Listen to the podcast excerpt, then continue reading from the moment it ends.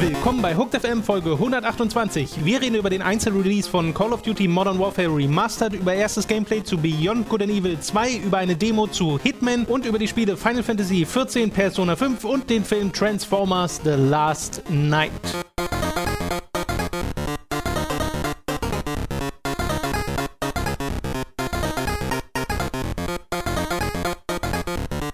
Wir begrüßen euch zu diesem Podcast, der garantiert insgesamt kohärenter sein wird als die Story von Transformers The Last Night. Ich bin Tom, an meiner Seite sitzt Robin. Hey, hallo Guten Robin. Morgen. Robin, hallo, hey, na, was geht? Alles gut? Mir geht's ganz gut. Geht's dir auch gut? Mir geht's okay.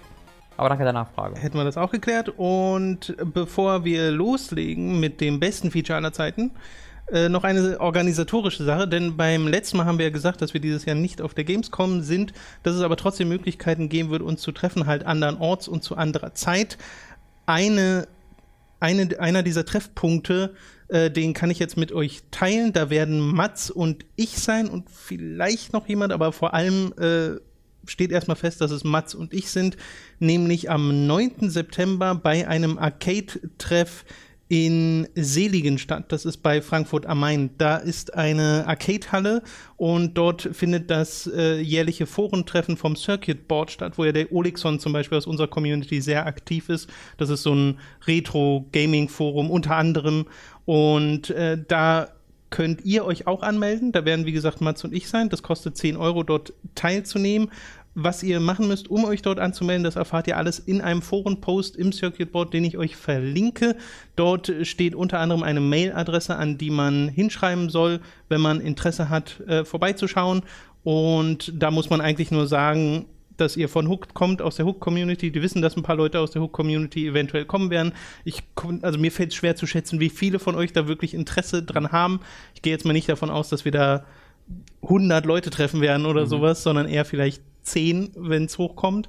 Äh, da würden wir aber uns schon drüber freuen, falls ihr also in der Nähe von Frankfurt am Main wohnt und am 9. September Zeit habt. Äh, dann wäre das vielleicht was, was von Interesse wäre, würden wir uns auf jeden Fall freuen und mit euch ein bisschen Arcade-Spiele zocken zu können. Genau, das ist halt eine, wirklich eine Arcade-Halle, die in genau. Betrieb ist wo man diese ganzen Sachen auch zocken kann, wo man nicht einfach nur daneben steht. Richtig, und die machen da so ein jährliches Treffen, wo halt nur geladene Leute sozusagen dann äh, drin sind und äh, ja, das wird hoffentlich sehr, sehr cool. Da sind, wie gesagt, Mats und ich, könnt ihr uns dort treffen und mit uns ein bisschen zocken. Da passt Mats perfekt hin, weil der ist ja immer sehr geladen. Mm, auch mit Retrofieber. Oh, ich dachte einfach generell, so emotional. Ich wollte das ein bisschen geladen. entschärfen, aber. Ach so. Oh, entschärfen! Jesus. Wie gesagt, ich packe euch den Link in die Beschreibung von dem YouTube-Video vom Podcast und auch in die Beschreibung äh, des Artikels. Also wo auch immer ihr es gerade hört, solltet ihr diesen Link hoffentlich haben.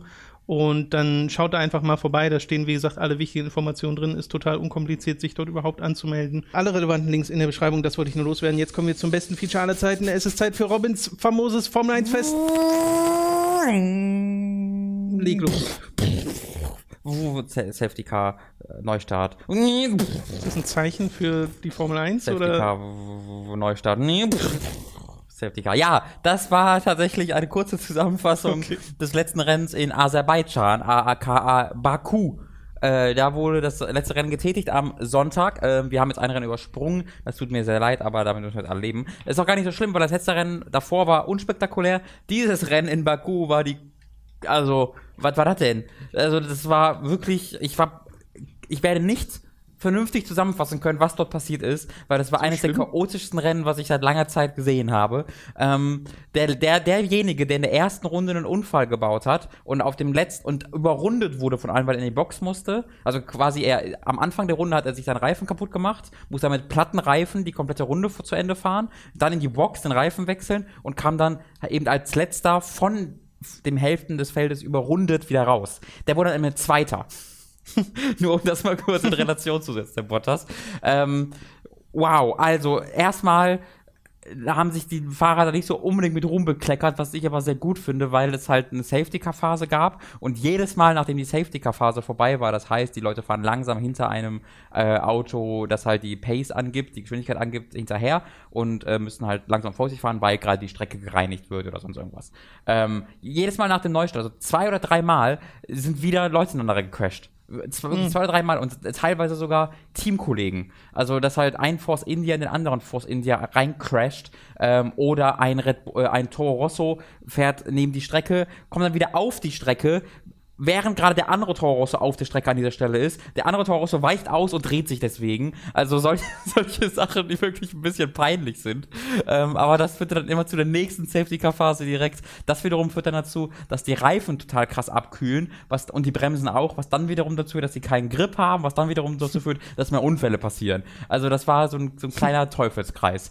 Ähm, ich versuche mich jetzt mal auf das, auf das wirklich Nötigste zu konzentrieren. Das war vor allem erstmal Verstappen großartig gefahren, mal wieder technischer Ausfall, ist halt ausgerastet, äh, deswegen, äh, ist halt 19 Jahre alt und äh, will halt ein bisschen gewinnen, aber Red Bull verkackt ihm das. Ist, glaube ich, in den letzten sechs Rennen wie viermal ausgefallen oder so.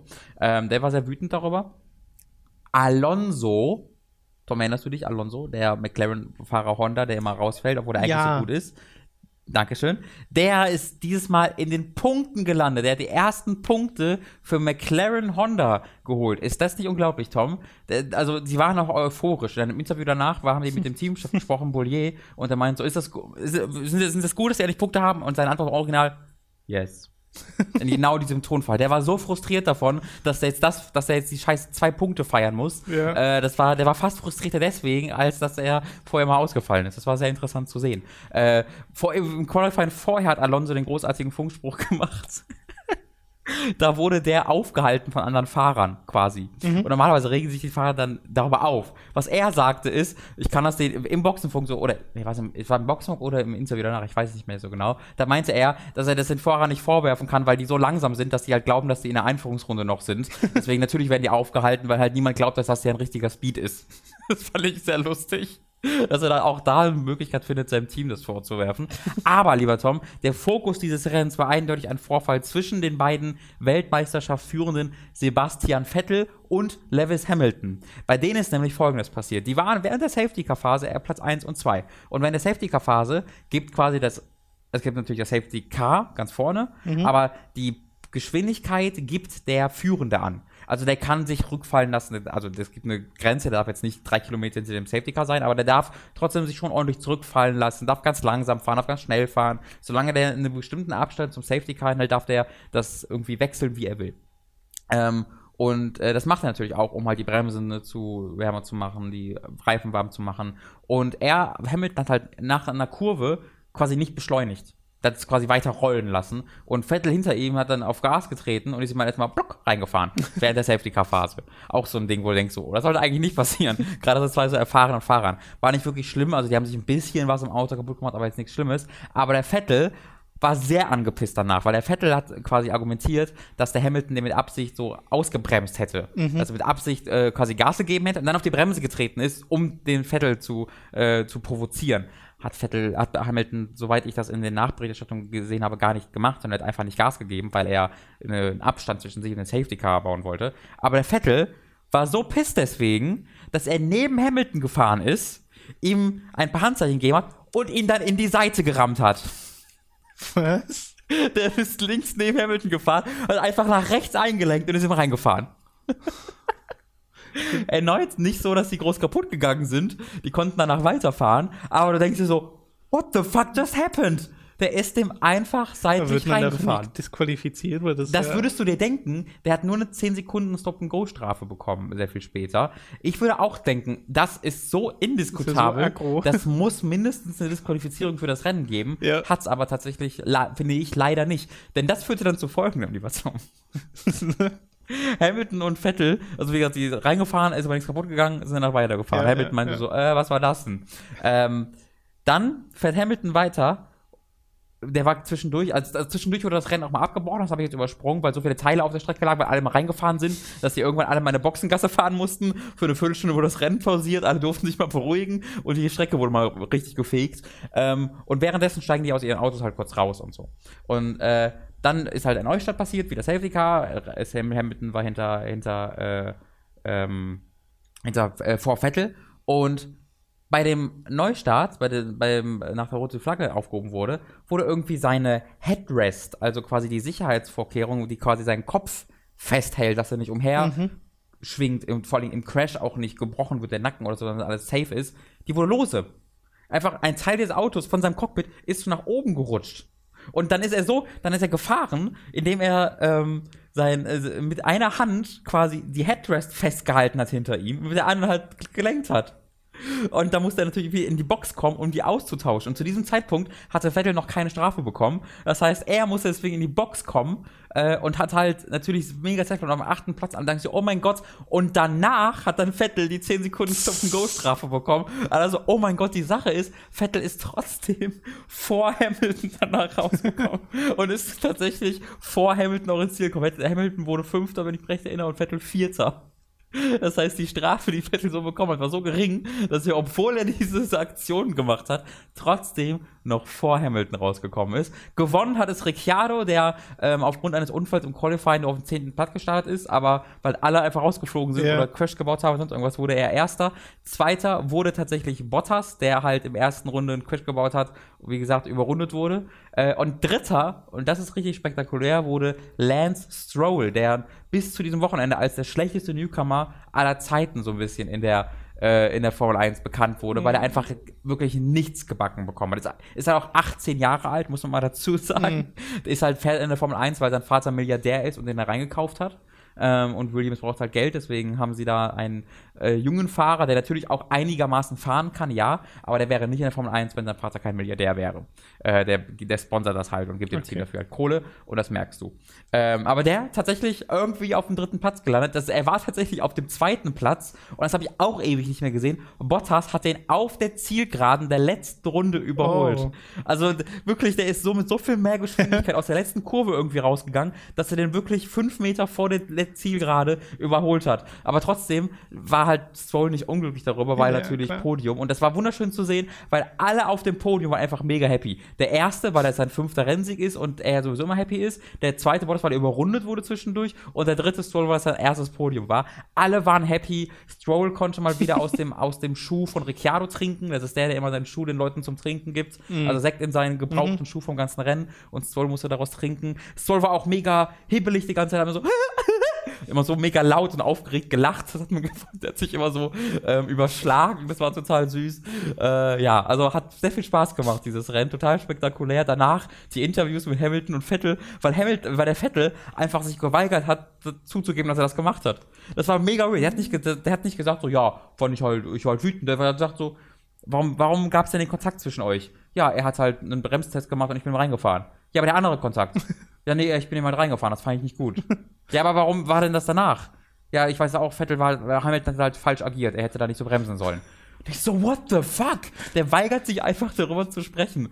Äh, später gab es da noch so dumme Sachen, weil halt Hamilton meinte so, das ist auch ein mega schlechtes Vorbild. Wir sind zwei, wir haben zwar irgendwie viermalige Weltmeister und dann gucken irgendwie junge Rennfahrer zu und sehen, wie der mir reinfährt seitlich. Und dann Vettel meint so, ja, ist ja ein Sport für Männer. also auch so ein Scheiß. Ähm, war sehr, sehr amüsant. Oh, war ja. Das war ein gutes Rennen, Tom. Merkt man vielleicht. Ja, und ich habe jetzt mehr nur, passiert als sonst. Ich habe nur einen kleinen Bruchteil erwähnt, von dem, was da alles passiert ist, ey, weil ich auch einfach die Übersicht komplett verloren habe irgendwann. Alles klar, dann gibt es da noch was hinzuzufügen? Nein, das war's. Dann war's das mit Robins famosen Formel 1 Fest. Für diese Woche an alle Neuzuhörer. Das äh, ist ein Feature in diesem Gaming-Podcast, das es irgendwie mal hier reingeschafft hat. Ich weiß auch nicht mehr so ganz wie. Und äh, ab jetzt geht's wieder um Videospiele. Ich muss sagen, tatsächlich, nach dem Rennen habe ich drei oder vier Messages auf Twitter bekommen, die unmittelbar mir geschrieben haben: Oh mein Gott, das Formel Robins Formel, Formel 1, das wird ja super. Es ist tatsächlich sehr viel gefordert. Und Leute sind doch immer sehr enttäuscht, wenn es nicht da ich ist. Ich wollte gerade sagen, man merkt ja daran, dass sie in den Kommentaren immer steht, ey, wo ist Robins famoses Formel 1 Fest? Das ist, dass da schon eine Erwartungshaltung existiert. Das ist so blöd. Oh, dieser Podcast ist so es, weird. Es ist ein bisschen blöd, ja, ja. aber äh, was soll's. Wir kommen zu den Videospielen, äh, hm. zu den Neuigkeiten um äh, die Videospielszene der letzten Woche. Unter anderem eine Sache, die nun wirklich gar niemandem überraschen sollte, ist, dass das Remaster von Call of Duty Modern Warfare jetzt auch als einzelnes Spiel erscheint. Das war ja, für alle, die es äh, wieder vergessen haben oder nicht wussten, gebundelt mit dem letzten Call of Duty, mit Infinite Warfare in, ich glaube, einer Special Edition, ne? Mhm. Nicht ich glaube, die hat irgendwie 80 Euro gekostet. Genau, irgendwie 80, 90 ja. Euro oder sowas. Ähm, man musste also Infinite Warfare kaufen, wenn man Modern Warfare Remastered haben wollte. Und dafür, da gab es schon einen gewissen Backlash, gekauft haben es natürlich trotzdem Millionen. Ja. Wie das halt so ist Ja, bei eben. Activision-Spielen. Absolut. Äh, am 27. Juni soll jetzt dieses Remaster einzeln erscheinen. Zuerst für PS4. Es stand aber nicht da, wann für die anderen. Also Wow. zumindest konnte ich es jetzt äh, aus dem Ankündigungstrailer nicht lesen. Äh, ich kann mir auch vorstellen, dass sie Hm. das einfach nicht so richtig kommunizieren sofort. Für welchen Schnäppchenpreis kann ich das denn kaufen, Tom? Weißt du das? Das habe ich gar nicht Für nachgeschaut. 40 Euro. Ja? Das kostet 40 Okay, Euro. 40 Jahre. Es Ja, ist halt Activision 40 Euro, Tom. Premium. Das ist ein Jahr, nachdem es erschienen ist, in einem Paket von mit einem anderen Spiel. Jetzt kostet es 40 Euro einzeln. Also genau genommen sind 10 Jahre, nachdem es erschienen ist. ja, das ist ein guter Punkt. Aber auch ein Jahr, nachdem das Remaster erschienen ist, kostet es, ich wiederhole noch einmal, 40 Euro und der, das hat ja DLC bekommen. Weißt du, das hat ja als der, das, das Pack In-Game von Infinite Warfare hat ja eigenen DLC bekommen und der ist auch nicht dabei. Der kostet nochmal 15 Euro einzeln. Ja, da kann man sich ein bisschen über Activision aufregen. Allerdings Hammer. haben wir das schon so viel gemacht in unserer beider Lebenszeit. Oh, Und oh. ihr sicher auch, liebe Zuhörer. Wir können noch viel mehr, Tom. Ich habe noch eine News, die ich vergessen habe vorher zu erwähnen, wo du gerade Activision aufregen erwähnst, zu Destiny. das, das ist nämlich noch dreister. Das ist mit das dreisteste, was ich wirklich einem, von einem Publisher je gehört habe. Pass auf, lieber Tom. Du erinnerst dich an die PS4-exklusiven Inhalte, Ja, ja. die für Xbox und P äh, für Xbox nicht erschienen sind. Ja. Die sollten eigentlich, ich glaube, ein Jahr später erschienen, Von erscheinen. Destiny 1 oder 2? Destiny 1. Eins, okay. Bei Destiny 2 gibt es das gleiche. Die wurden allerdings, der Release auf der Xbox wurde verschoben, nachdem Destiny 2 verschoben wurde. Destiny 2 wurde insgesamt verschoben um ein Jahr und im Zuge dessen haben die auch den Release der Destiny 1 Inhalte auf der Xbox verschoben. Denkst du dir, hä, wieso das denn? Jetzt haben sie angekündigt, dass die Inhalte, also die Strikes und die Waffen, Waffen die PS4 exklusiv waren, jetzt auf der Xbox erscheinen werden im Oktober. Nachdem Destiny 2 erschienen ist, okay. bringen sie die Inhalte auf der Xbox raus. Weil die dann keiner spielt, weil Destiny 2 raus ist Ja. und Destiny 1 nicht mehr supported wird.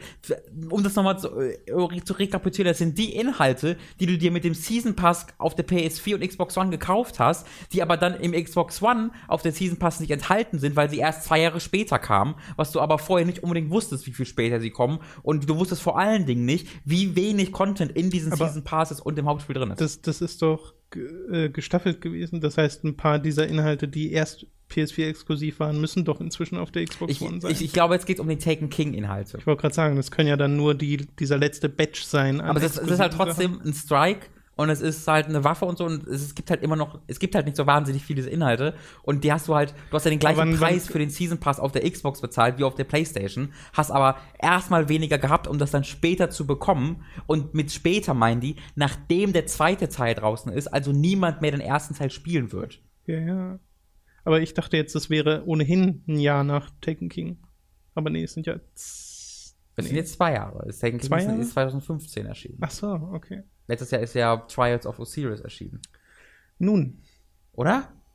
Oh, ich? Ähm, Warte mal, ich guck mal. keine ich, Ahnung, Ich, ich- bin mir relativ da- sicher, dass ich einen Test zu Taken King in 2015 gemacht habe. Aber je nach, jeweils, je, äh, äh, so oder so, finde ich dies, das so dreist, Ja, ja. diese Inhalte nach, nach dem Release oder zum Release von fucking Destiny 2 zu veröffentlichen, dass der Deal zwischen PlayStation und Activision bewusst so gemacht wurde, dass die Xbox-Spieler den einfach nicht bekommen werden, weil keiner, der die spielen will, dann noch Destiny 1 spielt ich finde das so dreist, sowohl von Sony, aber vor allen Dingen von Activision, dass sie diesen Deal gemacht haben und trotzdem den Season Pass für die gleichen mhm. oder generell die DLCs und Spiele für den gleichen Preis verkaufen, Tom. Das finde ich so dreist. Ja, Activision und Preispolitik, wie wir ja schon bei Modern Warfare feststellen und auch unabhängig von dieser Nummer bei Destiny festgestellt haben, weil ja selbst diese kleinen DLCs für, selbst wenn du sie auf der PS4 kaufst, Ja. einfach überteuert sind. Äh, das macht Activision, äh, weil wir es kaufen. Ja. Die Spielerschaft insgesamt kauft es halt einfach. Also sie haben keinen Grund, es günstiger zu machen, solange es Naja, sich so gut verkauft. Es gibt ja auch kundenfreundliche und Kundenbindung, aber das ist bei denen halt völlig, völlig Ja, das egal. ist ja egal. Die Spiele, die sie haben, sind ja offensichtlich gut genug, als dass äh, es die Leute hält. Ja. Ähm, und dann wird es halt gekauft. Activision war noch auch so mit die ersten oder eine der ersten, die ähm, 10, bei denen die normalen Spiele einfach 10 Euro mehr gekostet haben Mhm. oder 10 Dollar mehr Ja, gekostet stimmt, haben, auch auf dem PC und so. Ähm, weil die probieren das halt aus, weil sie es können und es funktioniert, also machen sie es weiter. Ja. So. Also da kann man sich dann drüber aufregen, wie man will, aber man müsste es halt einfach wirklich de facto nicht kaufen äh, und auch in Masse nicht kaufen, um da irgendeine Art von Auswirkungen von spüren zu können. Wobei ja zumindest die Call of Duty-Zahlen nicht mehr ganz das sind, was sie mal waren. Ja, du siehst es daran, dass halt einfach DLC für Black Ops 3 rauskam dieses Jahr. Genau, ja. Das ist, das hat, das ist so allgemein krank. Es kommt ja immer noch auch der Season Pass für, für Infinite Warfare. Das sind immer vier Map-Packs, die bis zum Release des nächsten Teils erscheinen. Dann hattest du die DLCs, oder den DLC, weiß nicht, für, für Modern Warfare, den, das Remaster. Mhm. Und dann hattest du noch jetzt DLCs für Black Ops 3, die währenddessen erschienen sind. Da soll mal einer die Übersicht behalten. Äh, ähm, Taken King erschien tatsächlich im September 2015. okay. Also gab es dann nach Taken King oder waren bei Taken King schon Das, exklusive das, Sachen dabei? das, das, das gucke ich gerade nach. Ähm, weil ich kenne mich da wirklich nicht so aus. Also das, deswegen, das weiß ich deswegen gerade einfach frage auch ich nicht jetzt, so genau, weil für ich mich war so der nach. Hauptpunkt dieses Dings halt, diesen Content, Ja, ja, ja. der versprochen wird. Ich finde aber auch die ganze Nummer mit diesem Exklusiv-Content, das finden wir ja beide so blöd, ja, dass absolut. das da so gemacht wird und das, das, ist mega scheiße. wo man sich so denkt, ja, äh, reicht nicht ein Marketing-Deal, reicht nicht einfach nur zu sagen, okay, es wird immer in der Werbung auf der PS4 erwähnt, nein, Mhm. es muss auch immer noch die exklusiven Inhalte haben. Mhm. Äh, natürlich nicht nur bei Destiny, sondern auch bei anderen Sachen ist natürlich eine stinknormale Geschäftsrealität so. Ähm, auch das, Naja, so viele Leute machen es eigentlich nicht mehr. Dieses DLC-Exklusive? Ja, es Oder? ist. Ich, ich meinte mit Geschäftsrealität jetzt auch nicht, dass es allgegenwärtig ist, Okay. sondern dass es ja offensichtlich für sie dort funktioniert. Mhm. Also sonst würden sie es ja nicht machen. So. Stimmt, ja. Und Sony sagen sich halt, ja, wir nehmen halt das, was wir exklusiv kriegen können. Und wenn Activision das macht, ich meine, in, in der letzten Konsolengeneration war es halt andersrum. Ja. So. Pff, Äh, späte Rache. ja, das, das, das, das, das wollte ich einfach nochmal erwähnen, weil ich das so dreist fand. Ja, ist okay. Äh, bei Modern Warfare ist es ja auch einfach, also mein Hinweis dazu wäre, bitte kauft dieses Spiel nicht unbedingt. Ich weiß, dass es, ja, zumindest nicht die- den fucking Season Pass, Leute. dass es die Leute ohnehin nicht erreicht, aber naja. ja. Beyond Good and Evil 2 hat uns äh, ein bisschen überrascht die letzte Woche. Ich weiß gar nicht, ob es sogar noch vor der letzten Woche war. Auf jeden Fall ähm, Ah, kurz nach der E3, kann's gleich. Mhm. Äh, ich will zumindest das jetzt Mhm. noch kurz zu Ende erzählen. Nämlich gab es erste Gameplay-Szenen, In-Engine-Gameplay-Szenen zu Beyond Good and Evil 2. Allerdings aus einer sehr, sehr frühen Entwicklungsphase, wo selbst Michel Ancel, der das in so einem 14-Minuten-Video vorgestellt hat, äh, meinte, hey, das muss jetzt, also so ist das nicht im Spiel. Er zeigt einfach nur ein bisschen, wie das alles Mhm. funktioniert, erzählt uns ein bisschen, dass es, dass sie technisch jetzt endlich auf diesem Stand angekommen sind, dass sie umsetzen können, was sie vorhaben mit Beyond Good and Evil 2, dass es alles halt überhaupt geht. Und äh, das, was man dann dort gesehen hat, war entsprechend technisch auch schon anspruchsvoll. Bevor wir allerdings dazu kommen, wolltest du noch was ergänzen? genau, es war tatsächlich exklusive Inhalte, sowohl aus Taken King als auch aus ähm, Rise of Die es immer noch Tyrant. nicht gibt für Genau. Xbox One. Das war also Krass. zwei Jahre alter Krass. Content. Das ist wirklich absurd. Ja. Beyond Good and Evil 2, äh, hast du dir das angeschaut? Mhm, hab ich mir komplett angeguckt. Äh, dieses ja, Gameplay, äh, diesen, diesen, diese Demonstration. Ich kann schon total verstehen, dass sie da gesagt haben, das machen wir nicht auf der Pressekonferenz, sondern einzeln, weil es halt jetzt nicht groß inszenierter Kram ist, sondern Fall. einfach nur, hey, guckt mal, das ist das Grundgerüst unseres Spiels. Man hat so, ähm, man hat diese, diese äh, Ganesha-Statue aus dem, aus dem CG-Trailer gesehen und davor dieses Mutterschiff und dann noch so ein kleineres Schiff, das da rauskam. Mhm. Und Michel Ancel meinte, das an und für sich sind schon erkundbare Orte in dem Spiel. Dann ist er mit diesem Affencharakter, den wir auch aus dem Trailer kannten, der so ein Jetpack hatte, rumgeflogen. Der hat eine total lustige Animation, finde ich, wenn er mit dem Jetpack rumfliegt, weil seine Arme einfach so nach hinten flattern. Der fliegt Jetpack wie in Naruto die Charaktere rennen. Ja, genau. Es ist ein guter das ist der Vergleich. Ninja-Flug. Äh, das sah sehr interessant aus, würde ich sagen. Noch Mhm. sehr ambitioniert. Mhm. Und der große Kniff war ja, dass es sich so, dass, dass ganz viele Leute an No Man's Sky dachten mussten, an, ab der Hälfte der Ja, Demonstration. in, in halt nochmal eine Ecke cooler. Ja, So. Äh, Sie haben halt was sehr, sehr ähnliches gemacht wie in No Man's Sky, nämlich, dass man halt in das, in das Raumschiff geht und einfach weit frei rumfliegen kann. Und frei rumfliegen heißt auch einfach in den Himmel fliegen und ins Ja. Weltall fliegen. ja. Ähm, und das sah, also das, das sieht aber deutlich flüssiger aus als in No Man's Sky. In No Man's Sky bist du ja irgendwie, auch wenn du auf den Planeten zurückgeflogen bist, hat einmal plopp gemacht und dann war quasi die Planetenoberfläche da. So. Und bis dahin bist du an so eine sehr oberflächliche Version davon geflogen. Ähm, und auch wenn du in, in, in, ins Weltall geflogen bist, war es halt irgendwie, dann ist irgendwann, hat es irgendwann so gewackelt und da war es so im Weltall. Es war nicht so ganz so flüssig. Du hast einen Übergang gemerkt. Äh, und das war hier deutlich flüssiger. Also hier hat es sich wirklich so angefühlt, als ob man langsam mhm. oder sehr schnell vom, weil man sehr schnell fliegt, von einer Planetenoberfläche die Atmosphäre verlässt, ins Weltall fliegt und sich halt langsam auch die, die Umgebung dementsprechend verändert. Und das hat er halt auch unabhängig von dem Raumschiff gemacht, einfach indem er quasi rausgezoomt hat, wo er dann geze damit genau. gezeigt hat, dass sie ähm, nicht einfach nur irgendwie Tageszeit mit einer mit einer 2D-Sonne am, am Horizont irgendwie generieren und das vor, voranstellen, sondern die Tageszeit wirklich einfach dadurch bestimmt wird, wie die Sonne und der Mond und restliche Planeten um den Planet herum sich bewegen. Und er ist dann quasi rausgesucht, hat die Zeit verschnellert und du hast einfach gesehen, wie diese Planeten sich um ihre genau. Achse gedreht haben und dementsprechend dann halt die Tageszeiten sich verändern. Und das soll sich auch irgendwie dynamisch beeinflussen, sogar in Hinsicht aufs Ökosystem mhm. und so. Also das was er da erzählt hat, klang wirklich mega ambitioniert, dass mhm. man sich durchaus denkt, ja, okay, ich kann verstehen, weshalb das dann so lange nicht realisiert wurde, was mhm. ihr da gemacht habt.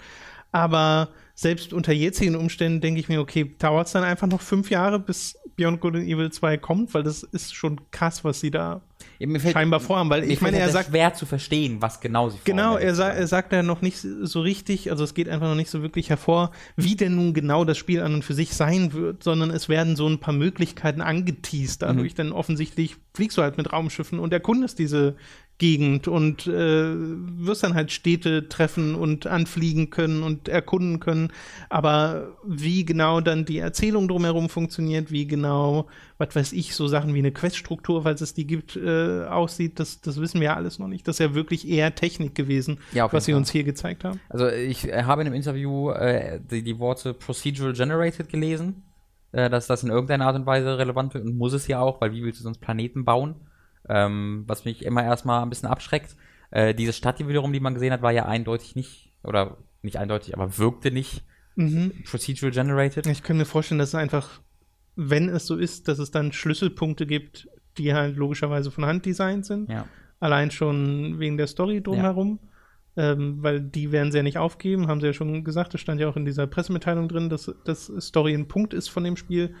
Ähm, aber trotzdem fällt es mir mega schwer, selbst mit dem, was ich jetzt weiß, im Kopf zusammenzupuzzeln, wie dieses Spiel aussieht. Vor ja. allem, wenn man weiß, wie Beyond Good and Evil 1 aussah. Nehme ich überhaupt nicht so. Also es gibt ja auch einen Charaktergenerator, du brauchst ja einen Charakter am Anfang zusammen, haben sie auch erzählt. Ähm, das habe ich schon gar nicht mitgekriegt. Mhm, tatsächlich, also okay. man baut einen eigenen Charakter okay. am Anfang. Ähm, das ist sehr, also sehr, sehr schwer vorzustellen, was dieses Spiel eigentlich ist. Äh, ich, ich wäre sehr, sehr, sehr, sehr, sehr, sehr skeptisch und hätte ein bisschen Schiss um Beyond Good and Evil, wenn es nicht Ansel in der leitenden Position gäbe. Also wenn das Spiel jetzt einfach von Ubisoft käme und der da nicht bei wäre und ich das hören würde, würde ich sagen, oh nein oh mein Gott, äh, oh, oh, nein. Aber dadurch, dass das, dass das Ansel ist und er, die, ihm ja dieses Universum selbst so wichtig ist und hm. er halt einfach so tolle Spiele gemacht hat in seiner, in seiner Zeit, da habe ich einfach ein gewisses Vertrauen drin, dass er weiß, was er da tut. Und vor allen Dingen, das ist jetzt ja auch ein Spiel, was so um die zehn Jahre in irgendeiner Art und Weise in seinem Kopf rumgeisterte. Ja. Er hatte da ja eine konkrete Idee, die er hatte und wo er gesagt hat, das können wir nicht machen bis zu einem gewissen Punkt und jetzt können wir es machen. Äh, und diese Idee scheint ja dann irgendwie einen, einen Merit zu haben. Die scheint ja voll gemocht zu werden. Die scheint, Ubisoft scheint ja gesagt zu haben, okay, wir geben euch ein paar Millionen, äh, um das zu realisieren. Ja. Damit ein Ubisoft das macht, musst du ja eben auch ein bisschen was vorzuzeigen haben. Ähm, also ich, ho ich hoffe, dass es nicht zu sehr in diesen No Man's Sky Dingen reinrutscht ich hoffe, dass wenn sie es tun, es halt das No Man's Sky wird, was, was quasi sie alle erwartet haben davon. Ähm, und da, das Potenzial hat es auch. Es hat so das Potenzial, ein No Man's Sky zu werden, wie man es sich vorgestellt hat. Ähm, und dann noch hoffentlich noch mit tollen Charakteren und einer tollen Geschichte. Ja, mich erinnert es auch ein bisschen an diese Ursprungsvision, die Mass Effect Andromeda wohl mal hatte. Mhm, es ja, gab ja diesen einen Kotaku-Artikel, wo aufgeschlüsselt wurde, was denn nun in der Entwicklung passiert ist von Andromeda. Äh, Empfehlung dafür einfach mal nach Kotaku und Mass Effect Andromeda suchen. Und da wurde ja auch gesagt, dass eine der ersten Ideen halt wirklich war, so ein Universum zu haben aus prozedural generierten Planeten, die man frei erkundet und man hat halt wirklich dieses, diese riesige Welt sozusagen ja. zum Erkunden vor sich. Äh, diese dieses Grundkonzept hat mich total abgestoßen. Ich dachte so, oh, Gott sei Dank ist es das nicht geworden, mhm. weil ich kann mir das nicht vorstellen. Mhm. Prozedural und auf Masse zu setzen, ist niemals, meiner Meinung nach, niemals so gut wie handdesignte Planeten und dann von mir aus nur drei.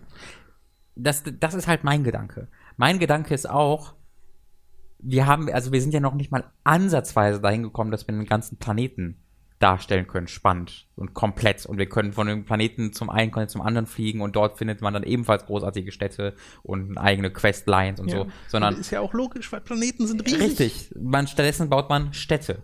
Wenn man ganz viel Zeit und Geld hat, baut man ein Land wie Skyrim oder Oder sonst GTA irgendwas. 5. Oder GTA 5, So mit ja. drumherum. Genau. Aber wir sind ja noch nicht mal ansatzweise an den Punkt angekommen, dass wir eine ganze Welt so bevölkern können auf einer spannenden Art und Weise. Und dass man aber dann, wir, wir sind aber gerade dabei, halt sieben Schritte weiter zu gehen Genau. und hunderte Planeten und Ja, ein ja. Universum zu bevölkern. Und da, das finde ich halt auch dann mutig, dass man halt diesen, diesen Schritt ansteht. Weil wenn jetzt, wenn die jetzt gesagt haben, wir haben eine komplett, wir haben den kompletten Planeten. Wir, irgendwie haben wir es geschafft, diesen kom- kompletten Planeten zu bauen mit, mit, ja, procedural generated, aber auf so eine smarte Art und Weise, gemixt mit, mit handgebautem. In jedem Land gibt es so und so viele handgebaute Städte, äh, und so weiter und so. Und es ist halt ein kleiner Planet. Das würde mich tatsächlich sehr viel mehr beeindrucken. Ja. Als diese Idee von einem Universum, wo ich mir sehr schwer vorstellen kann, wie man das spannend. Wobei, ich glaube, bei Beyond Good and Evil 2 ist es jetzt nicht so, dass es irgendwie mega viele Planeten geben soll, oder?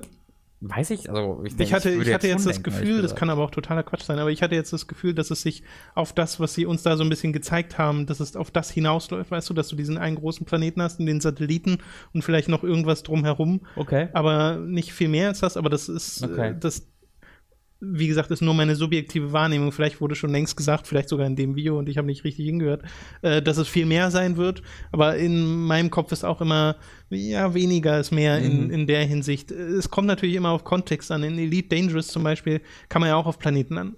Aber äh, da bist du halt im echten Weltall unterwegs Mhm. und ganz viele Planeten sind halt Wastelands. Mhm. Die sind halt so.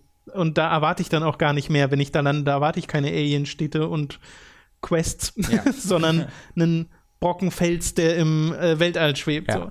Das heißt, da hast du viel mehr den Kontext dahinter, der das so ein bisschen entschuldigt.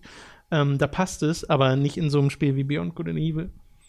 Sehr, sehr spannend, so oder so. Das stimmt. Also, ich hoffe einfach nur, dass es jetzt nicht äh, darin ausartet, dass wir jetzt einfach drei Jahre wieder Funkstille haben. nee, nee, die machen ja genau das Gegenteil. Also es ist ja, es ist ja ein bisschen Early Access Spiel tatsächlich. Mhm. Die werden ja auch, die, ähm, die wollen, glaube ich, Ende des Jahres die erste spielbare Version veröffentlichen Ja, für Leute, die sich bei diesem Space Monkey Ding angemeldet haben. Ja, also das, äh, Das Space Monkey Ding. Ja, das heißt, deren, Ja, ich weiß, dieses deren Programm Early Access Programm Space Monkey ähm, Initiative und äh, das, also sie werden quasi regelmäßig genau solche Videos veröffentlichen, wie sie jetzt gemacht haben und quasi eine sehr offene Entwicklung dort ähm, gestalten. Ähm, wo ich, ach, bin ich jetzt auch nicht immer der größte Fan von, muss ich zugeben. Ich mag es auch mal ganz gern, wenn man ähm, da dann überrascht wird oder wenn man halt da nicht das komplette, die komplette Entwicklung mit beeinflussen oder mit reingucken kann. Ähm, aber ja, das werden sie häppchenweise machen, ne? aber Genau. ja, mal gucken. Erinnert dann so ein bisschen an irgendwie Star Citizen, wo sie auch so mega Mhm. viel vorhatten und dann gibt's mal so spielbare Parts und äh, dann noch mehr spielbare Parts, aber du weißt nicht so richtig, okay, kommt das jetzt noch irgendwann? ja, ja. Star Citizen ist mir so egal geworden zum Beispiel, weil das einfach so lange dauert. Das war mir halt schon immer ich egal. ich habe mich, ja mir eigentlich nicht, weil ich liebe ja das Konzept, aber ähm, und ich habe das Spiel vor allem schon, Mhm. weil ich habe das auch, äh, ist eines der wenigen Spiele, die ich mal gebackt habe, aber trotzdem ist es, es vergeht einfach so unheimlich viel Zeit, da wird ja halt ein Spiel einfach mal wie viel, egal. Wie viel 1000 bis 100.000 Euro hast du reingesteckt? 0, Oh. äh, egal. ähm, Dass du dann überhaupt das Spiel noch bekommst, finde ich crazy.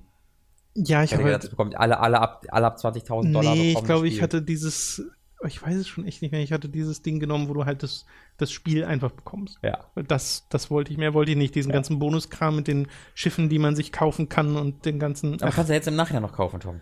Ja, ich Wie weiß. gesagt, so einen, so so einen, flotten Tausender hat man, doch, hat man noch übrig. Äh, Patreon.com slash hooked übrigens. Kann man uns finanziell monatlich unterstützen. Neues äh, Stretch Goal. Tom kauft sich ein Space kaufen uns ein Hooked-Schiff. Äh, wir haben als letztes nur eine kleine Mini-Ankündigung, nämlich, dass es eine Demo geben wird ähm, oder gibt zum wunderbaren Hitman. Yes, das wollte ich unbedingt mal erwähnen. Ähm, und mit Demo meinen, wir das erste, das erste Level quasi. Also die ICA Facility, das ist so ein bisschen ähm, ein, ein, ein Tutorial-Level, aber, aber in diesem einen Level sind auch mehrere kleine Level enthalten. Also du machst halt erst, bist erst auf so einem, auf so einem ähm, nachgebauten Schiff unterwegs, was ein relativ kleines Level ist, und dann bist du halt äh, auch in einer, in einer in einem größeren, das ist quasi eigentlich ein normales Spielelevel. Dient so ein bisschen als Tutorial, ist aber eigentlich ein normales Level, wo du halt einfach das Ziel hast, äh, zwei Leute zu töten, wo du ganz viele irgendwie Nebenmissionen hast in Form der Escalation-Mission. Und die sind auch alle enthalten. Das ist wirklich komplett dieses erste Kapitel quasi, ähm, was ihr euch jetzt kostenlos runterladen könnt. Ähm, und anschließend kann man sich dann halt den Rest des Spiels kaufen. Sie sind jetzt ja weggegangen von diesen Episodeninhalten. Ähm, es kommt ein bisschen auf die Plattform an. Ich glaube, auf der PS4. Also, das kam einfach ein bisschen darauf an, wie das in die, deren Store eingespeist wurde. Auf Steam ist, glaube ich, jetzt wirklich nur noch das Spiel einfach als Season 1 erhältlich. Also einfach Hitman 1 kaufst quasi. Äh, auf Xbox One gibt es noch irgendwie die Möglichkeit, das einzeln zu kaufen und für PS4 gibt es nochmal eine andere Möglichkeit. Aber insgesamt sind sie jetzt weggegangen davon, das als Episoden zu verkaufen und stattdessen verkaufen sie jetzt einfach nur noch Hitman Staffel 1 und den ersten Part dieser Staffel könnt ihr euch jetzt kostenlos mhm. runterladen, um da mal reinzugucken und das wollte ich euch einfach mal dringend, dringend empfehlen, denn laut manchen Leuten ist es das beste Spiel 2016. Äh, ich wollte gerade sagen, man kann ja unabhängig davon empfehlen, sich das Spiel einfach direkt zu kaufen. Das ist. Äh, Weil es das mehr als wert ist. Ey, ist ja auch gerade Steam Sale auf PC. Äh, sowieso zuschlagen, großartiges Spiel. Yes. Okay, ich möchte eine kleine kurze Rubrik ausprobieren, etwas Neues, von dem Robin auch noch nicht, äh, nichts weiß, aber äh, Rose bleibt an, ich sage dir jetzt schon, Tom. das probieren wir einfach mal aus. Ihr könnt mir das, dazu gerne Feedback da lassen. Äh, wir werden ja alle älter, Robin. Das, du ja. bist ja erst vor kurzem ein bisschen älter geworden, 26, hattest ja vor kurzem ey. erst Geburtstag. Oh, ich bin hey, komm, ich werde nächstes Jahr 30.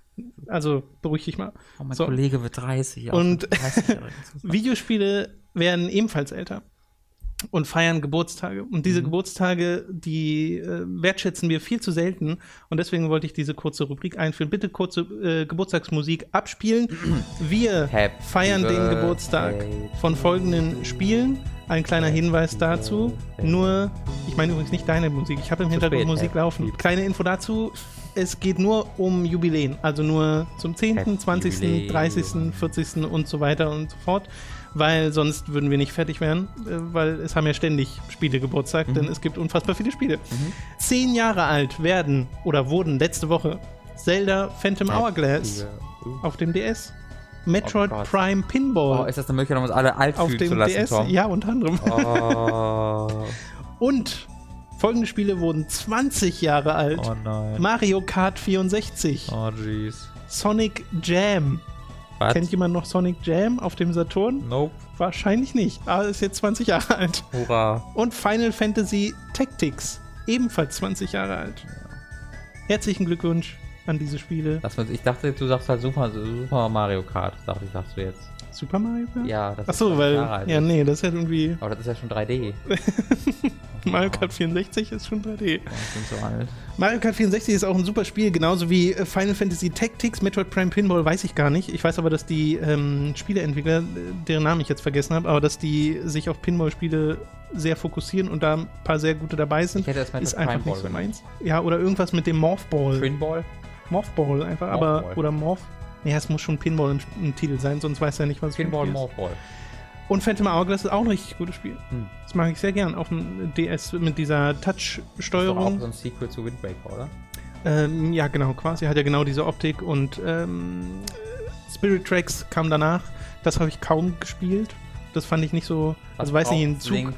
Eine Lokomotive. Ja, genau. Also, Warum? Aber das finde ich zum Beispiel super. Wenn sie das weitergeführt hätten, wärst du irgendwann, weiß nicht, äh, Fliegen wäre dann als nächstes dran gewesen. Ja, oder, oder einfach, als Pilot. Einfach mit so einem 30 Jahre Oldtimer durch die Gegend düsen. Ja, genau. Weißt du? Ohne nicht. Und es hat ein Gesicht und redet mit dir. Das finde ich super, oder? Einfach Hör wie heißt er Herbie? Diese Käfer. aus Ja, ja, genau, genau, genau. Du mit Herbie rum. Dann setzt du dem Marius Mütze auf und kannst ihn selbst steuern. Ich finde aber witzig, dass äh, Mario Kart zum Beispiel spielt man heute noch in der Mario Kart 8 Deluxe das Edition. Final Fantasy Tactics hat mehrere Re-Releases hinter sich. Die Reihe an und für sich äh, wurde jetzt nicht zumindest in letzter Zeit, nicht, dass ich wüsste, groß fortgeführt, auch wenn das viele Leute sehr freuen würde, weil es ja halt mega viele Fans gibt von diesen Taktik-RPGs. Ja. Und Final Fantasy Tactics gilt als eins der besten. Ich habe es leider immer noch nicht selbst gespielt, was ich ja. auch mal nachholen wollte. Ich glaube sogar Cloud haben die in dieses Spiel eingebaut, weil irgendwie findet Square immer einen Weg, Cloud in die Final Fantasies einzubauen, ob es nun passt oder nicht. Manchmal sogar auch nicht in Final Fantasies, wie zum Beispiel in Super Smash Bros. Cloud findet seinen Weg überall hin. Yep. Äh, und Sonic Jam, äh, da müsst ihr mal nach googeln nach den Bildern. Das ist so ein frühes 3D-Ding auf dem Saturn. Äh, sieht ein bisschen furchtbar aus, aus heutiger Sicht. Ich glaube, ich kann ähm, demnächst nochmal ein bisschen zu Tactics kommen, weil wir kommen ja später noch zu Final Fantasy 12 Mhm. und die Spiele, ich habe gerade nachgeguckt, weil ich sowas mehr irgendwo im Kopf hatte, die spielen halt beide in Ibelis. Genau, ja. ähm, ja, ich ja. weiß nicht, ob es da auch Story-Zusammenhänge gibt oder ob es einfach nur so ein, so ein, Das so ein einfach die Welt. Augenzwinkern war, weil die, ähm, das kommt auch von dem gleichen Director, oder? Ist nicht 12 Das von... müsstest du nachschauen, ähm, das weiß ich jetzt schaue nicht. ich gleich mal eben nach. Ähm, kommen wir gleich nochmal zu. Genau.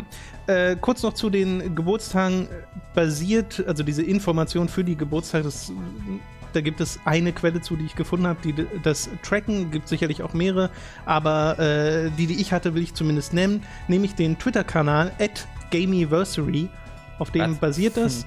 Ähm, natürlich kann man immer sehr schnell checken, ob die Geburtstage auch alle richtig sind, aber das scheint dort gut recherchiert zu sein. Äh, wenn man denen folgt, dann kriegt man nämlich immer mit, wann Spiele Geburtstag haben und zwar auch abseits von Jubiläen. Mhm. Ich fand das aber ganz witzig und würde das gerne mal ausprobieren und äh, finde es immer lustig, sich ins Gedächtnis zu rufen, wie alt manche Spiele einfach schon sind. Ja, aber das Dass ist auch Mario Kart traurig. 64 schon 20 Jahre alt Oh, ist, meine Jesus, Güte. Das ist auch sehr, sehr traurig.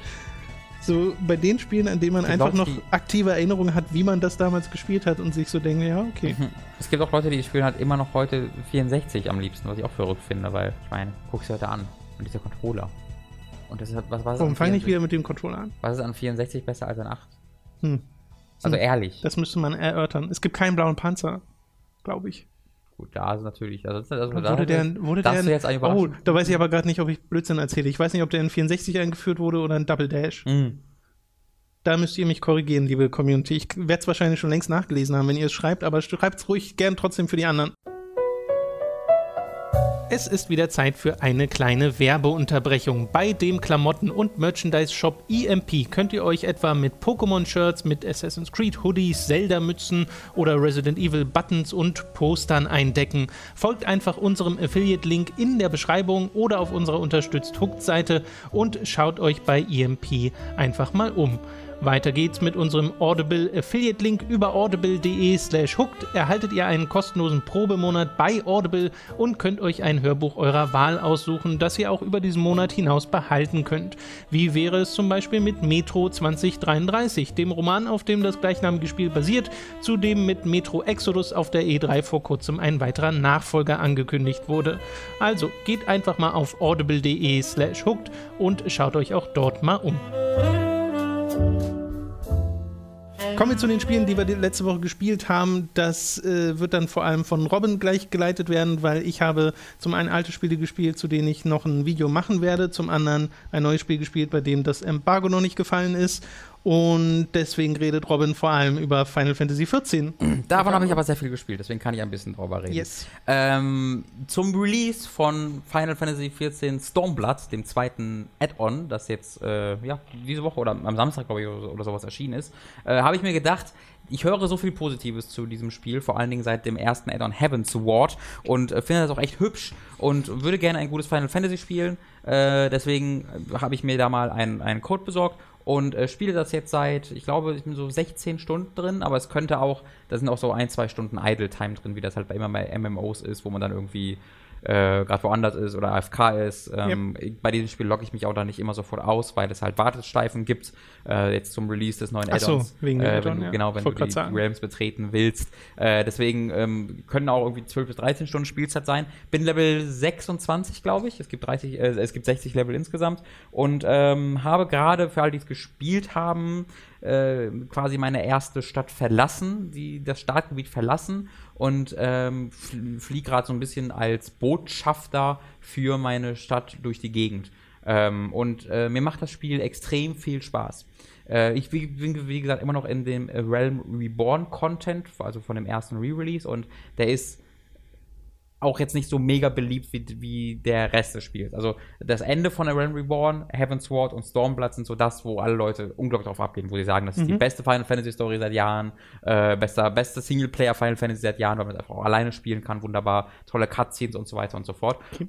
Da möchte ich kurz nur äh, den Finger heben und sagen, beste Final Fantasy Story seit Jahren ist jetzt kein so großer Anspruch, den, Genau. man, den man hegen Das, kann. das stimmt, äh, aber trotzdem war das so der Grund, warum, okay, dann gehe ich doch einfach mal hier Ja, hin. ja. Wenn, wenn, ich, wenn ich es woanders nicht bekomme, gehe ich halt hier hin. Äh, und das merkt man am Anfang noch nicht so wirklich doll, weil einfach die Story noch sehr naja, oberflächlich bleibt, beziehungsweise sie wird eigentlich gar nicht so richtig groß erzählt, sondern am Anfang machst du halt sehr viel MMO-Kram. Die Sache ist allerdings, dass dieser MMO-Kram mir trotzdem Spaß gemacht hat und Spaß macht. Ähm, weil die Welt eine sehr schöne ist, weil die Charaktere gut geschrieben sind, äh, weil die Dialoge Spaß machen. Und am Anfang, ich glaube, ich habe drei Stunden gebraucht, bis ich erstmal gekämpft habe. Und diese ersten zwei oder drei Stunden bin ich wirklich einfach nur in der ersten großen Stadt, in der ich spawne. Es gibt drei große Städte, drei große Nationen, wie ich das bisher verstanden habe. Und äh, du startest halt in einen von dreien, je nachdem, welche Klasse du auswählst. Ähm, und ich bin halt in der Wüstenstadt von Uldan, heißt sie, glaube ich, gestartet.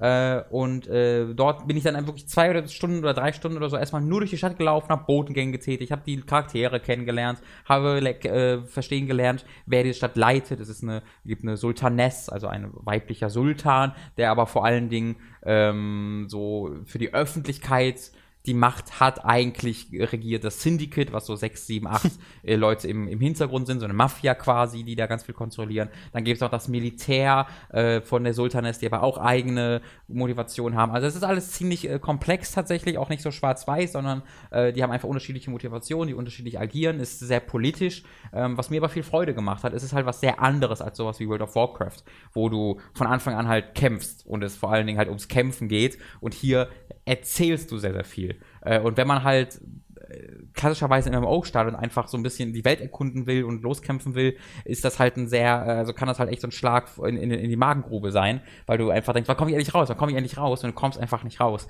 Bei mir war der Vorteil, ich wusste von dir schon, dass das kommt, ich wusste allgemein von Leuten, die über die Anfänge dieses Spiels gesprochen haben, schon wusste, dass das kommt und habe mich deswegen ganz bewusst darauf eingestellt, ich lese mir die Questtexte durch, ich, ich, ich gebe mir selbst Zeit in diese Welt, mich ein bisschen ähm, zu vertiefen, da einzutauchen. Und dann hat es eben auch echt toll funktioniert, obwohl diese Quests sehr oberflächlich sind. Mhm. Und dann eben nach ein paar Stunden, ich glaube nach fünf oder sechs Stunden, kommst du eben noch erst das erste Mal äh, in die Gebiete, wo es dann richtig so zu der größeren Geschichte kommt, wo du dann die, die größeren Figuren kennenlernst, wo du einen Bösewicht kennenlernst, wo ab und zu mal eine vertonte Cutscene dazukommt, denn bis dann ist auch fast nichts vertont tatsächlich leider. Äh, die Cutscenes werden immer besser inszeniert. Das muss man auch sagen, auch die Sachen, die jetzt einfach nur so nebenbei sind, sind halt trotzdem besser inszeniert als so ein World of Warcraft. Weil in einem World of Warcraft redest, klickst du ja wirklich einfach immer einen Typen an, mhm. dann kommt ein so ein Fenster, drückst auf Annehmen und dann rennst du irgendwo hin. In Final Fantasy XIV ist es auch bei Nebenquests so, dass du jemanden ansprichst und dann die,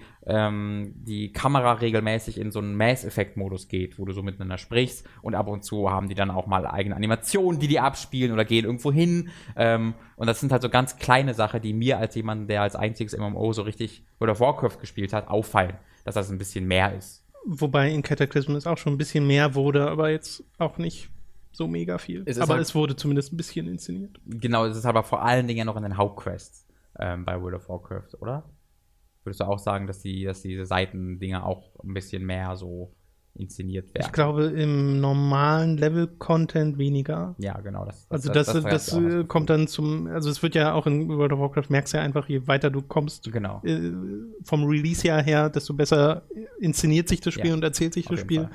Aber im normalen Level-Content, wenn du jetzt quasi das Äquivalent von dem spielen würdest, was du gerade bei Final Fantasy mhm. spielst, mhm. da noch verhältnismäßig genau. wenig. Und Final Fantasy 14 ist halt wirklich von seiner Inszenierung auch noch mal echt ein paar Schritte weiter als World of Warcraft. Du hast halt immer mal wieder CGI-Sequenzen, die du ge ge äh, geboten bekommst, die großartig aussehen, die sensationell aussehen. Äh, du bekommst auch in der Spiele-Engine äh, wirklich gut inszenierte Kämpfe immer mal wieder zu sehen. Ähm, das, das, ist am Anfang noch echt selten. Also ich kann sowas an, das bisher so an einer Hand abzählen in den ersten 15 Stunden.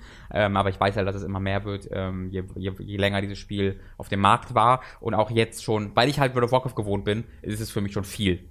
Also mhm. es wirkt für mich jetzt schon so, als ob es echt gut inszeniert ist, obwohl es eigentlich sich echt noch stark zurückhält. Ähm, mir macht die Erkundung Erkundung dieser Welt total viel Spaß, weil sie so schön ist. Also es ist einfach ein echt hübsches Spiel für MMO-Verhältnisse. Wenn du es natürlich mit Final Fantasy 15 vergleichst, ist es ein hässliches Spiel, aber für MMO-Verhältnisse ist es Ist es hässlich? Nee, ist das nicht ein bisschen gemein? Ja, also, weil Artstyle ist doch weiß ich nicht. Also ich finde, wenn man so sich die, die, Charakter, die Charakter, die Zeit und so anguckt und das dann mit einem Singleplayer Rollenspiel wie Witcher oder oder meinetwegen Final Fantasy 15 vielleicht ist es schon relativ hässlich.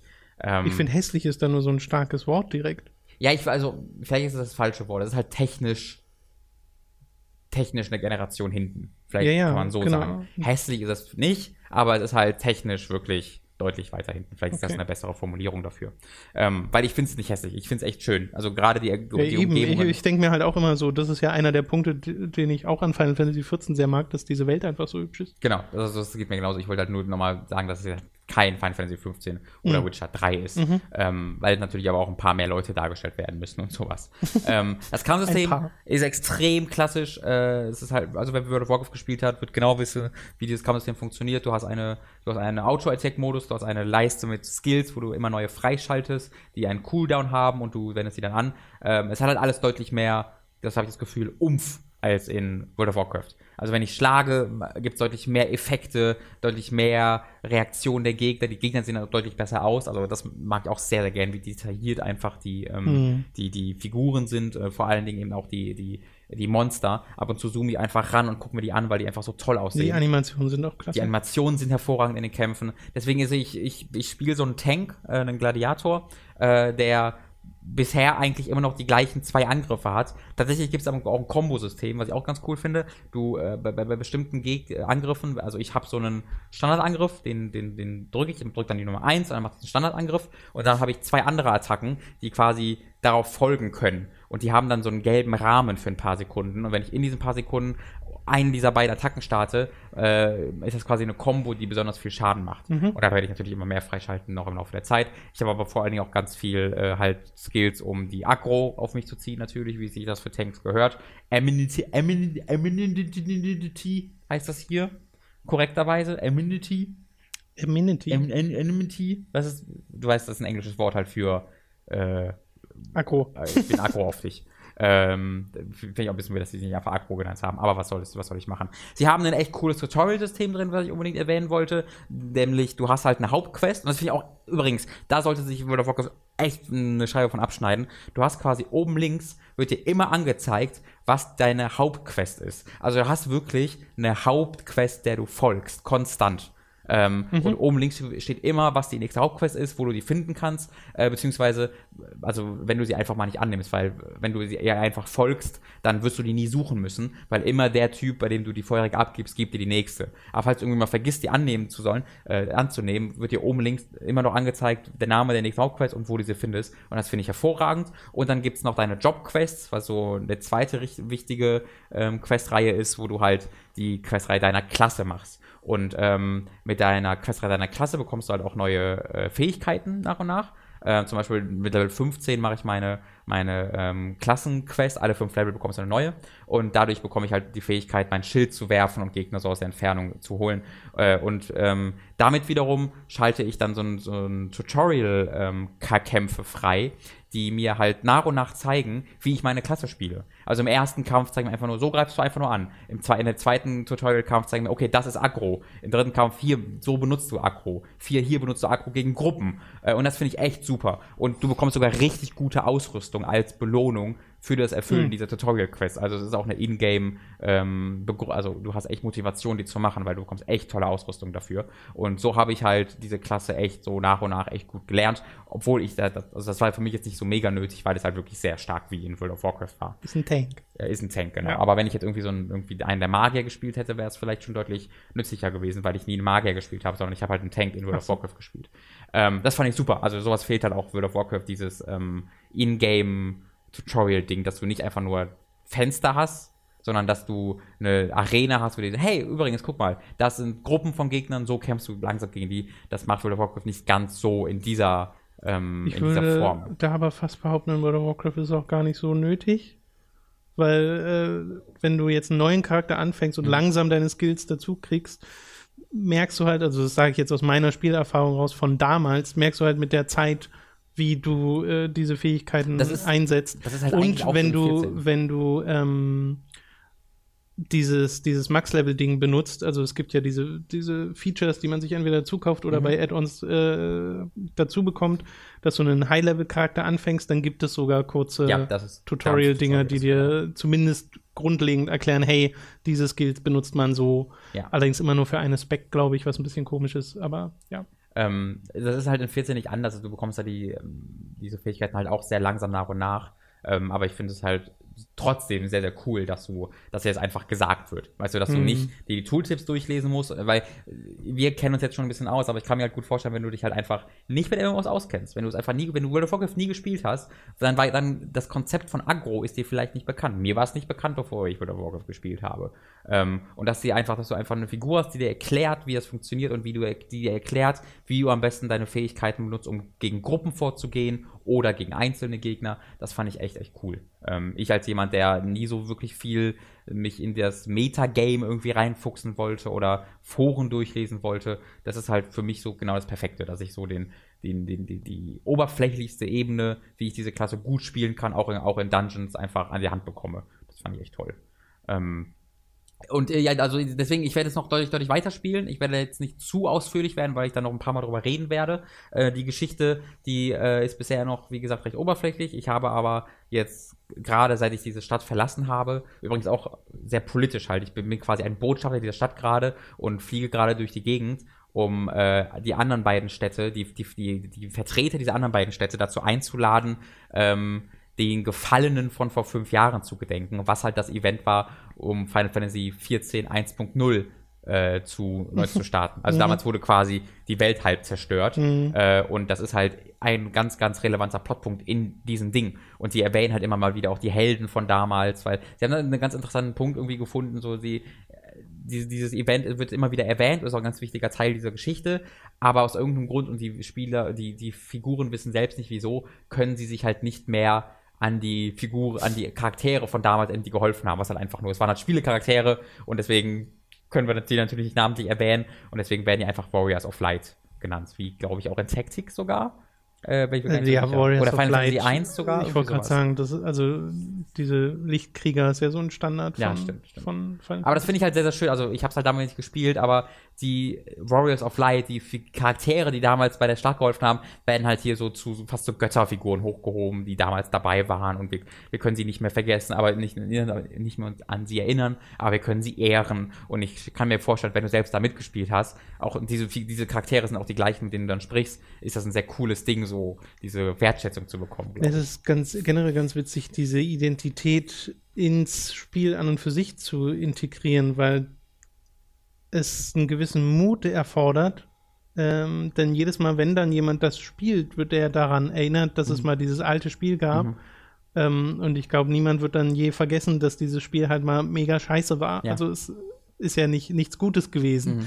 Äh, beziehungsweise es ist was Gutes, dass diese Welt quasi zerstört wurde Ja. und dass das integriert wird in die Story, finde ich irgendwie sehr witzig. Finde ich auch sehr, sehr cool. Ich möchte äh, nochmal erwähnen im Zuge dessen, dass äh, der erste Part von NoClips Final Fantasy XIV Dokumentation Stimmt. erschienen ist. NoClip, das ist so ein äh, ähm, YouTube-Kanal mit Videospieldokumentation über einzelne Spiele. Extrem aufwendig, extrem toll. Und die haben halt mit den Entwicklern, also sogar der CEO von Square Enix ist zum Beispiel dabei, äh, und mit den Entwicklern von 1.0 und von Entwicklern jetzt von Realm Reborn gesprochen, um quasi zu rekapitulieren, wie das alles passiert ist. Äh, Und das ist halt eine der interessanteren Spielegeschichten der letzten Jahre, dass einfach ein MMO komplett neu gebaut wurde. Mhm. Und die haben ja auch das alte MMO nicht einfach beendet. Die haben ja Final Fantasy XIV 1.0 weiter betrieben und gepatcht, besser gemacht, während sie das neue Spiel Ja. entwickelt haben.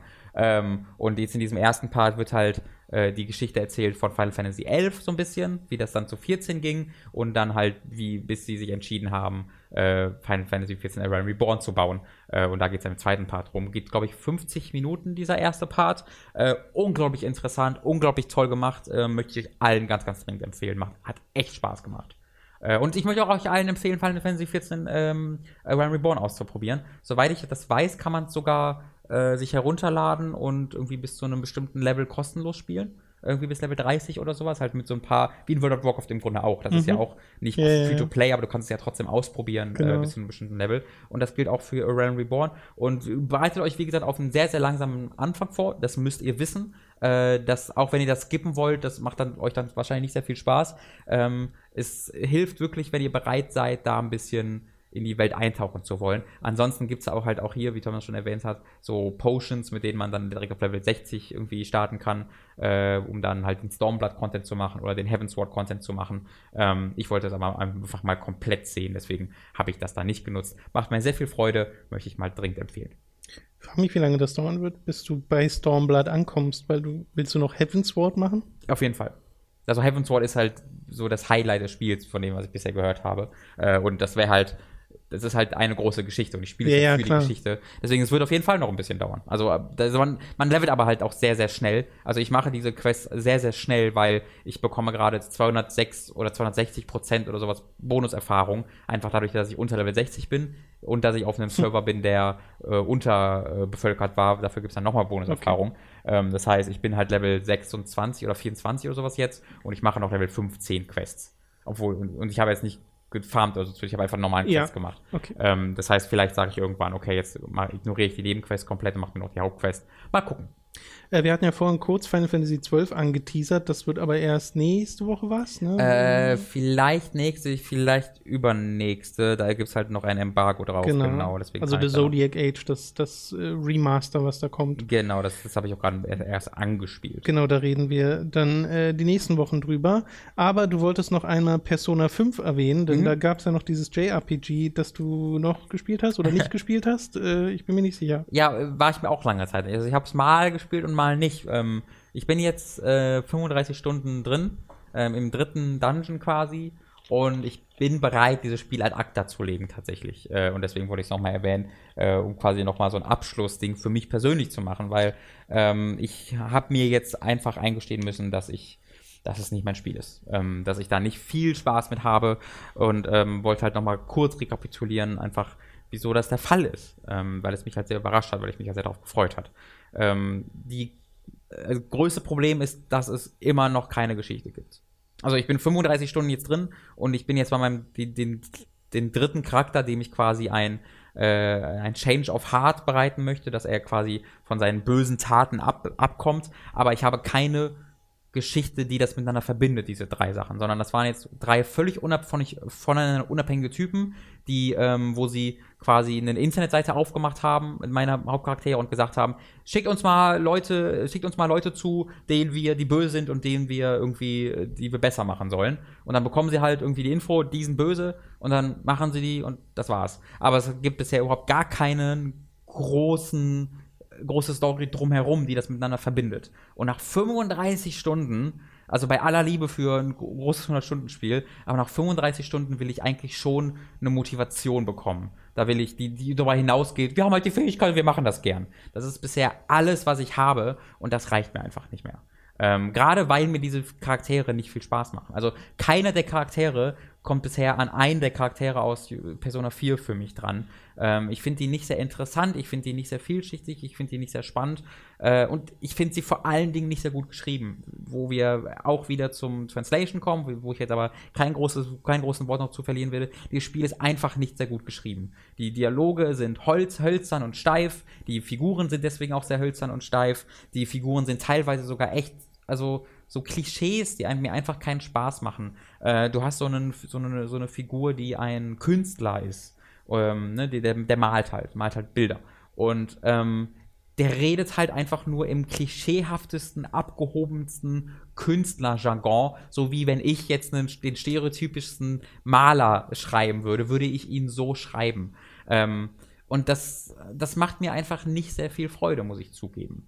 Äh, die, die, und dadurch, dass mir dann die Geschichte, sich mich die Geschichte nicht motiviert, wird halt dieses, ähm, dieses, wie soll ich sagen, dieses System, wie Persona 5 funktioniert, eben, dass du halt ne, die Tage hast und in diesen Tagen im Mhm. Grunde immer mal wieder das Gleiche machst halt. Du gehst zur Schule oder du sprichst mit den Figuren oder du gehst arbeiten, aber es ist halt eine Wiederholung immer mal wieder des gleichen Vorgehens. In Persona 4, wo ich ganze Zeit die Figuren interessant fand und mit den Figuren sprechen wollte und so viel machen wollte und so wenig noch machen konnte, hat das super funktioniert, weil ich immer das Gefühl hatte, oh, ich will so viel machen, aber ich kann nur so wenig machen. In Persona 5 habe ich das Gefühl, ich kann so viel machen, aber nichts davon motiviert mich so wirklich. Also da habe ich dann exakt, da, da, das, was dann die Stärke in Persona 4 war, ist für mich eine Schwäche in Persona 5, weil ich hier das Gefühl bekomme, ich wiederhole immer das Gleiche, ohne wirklich ein Gefühl zu, dafür bekommen, dass ich irgendwie einen Fortschritt mache oder Spaß daran habe, was ich mache.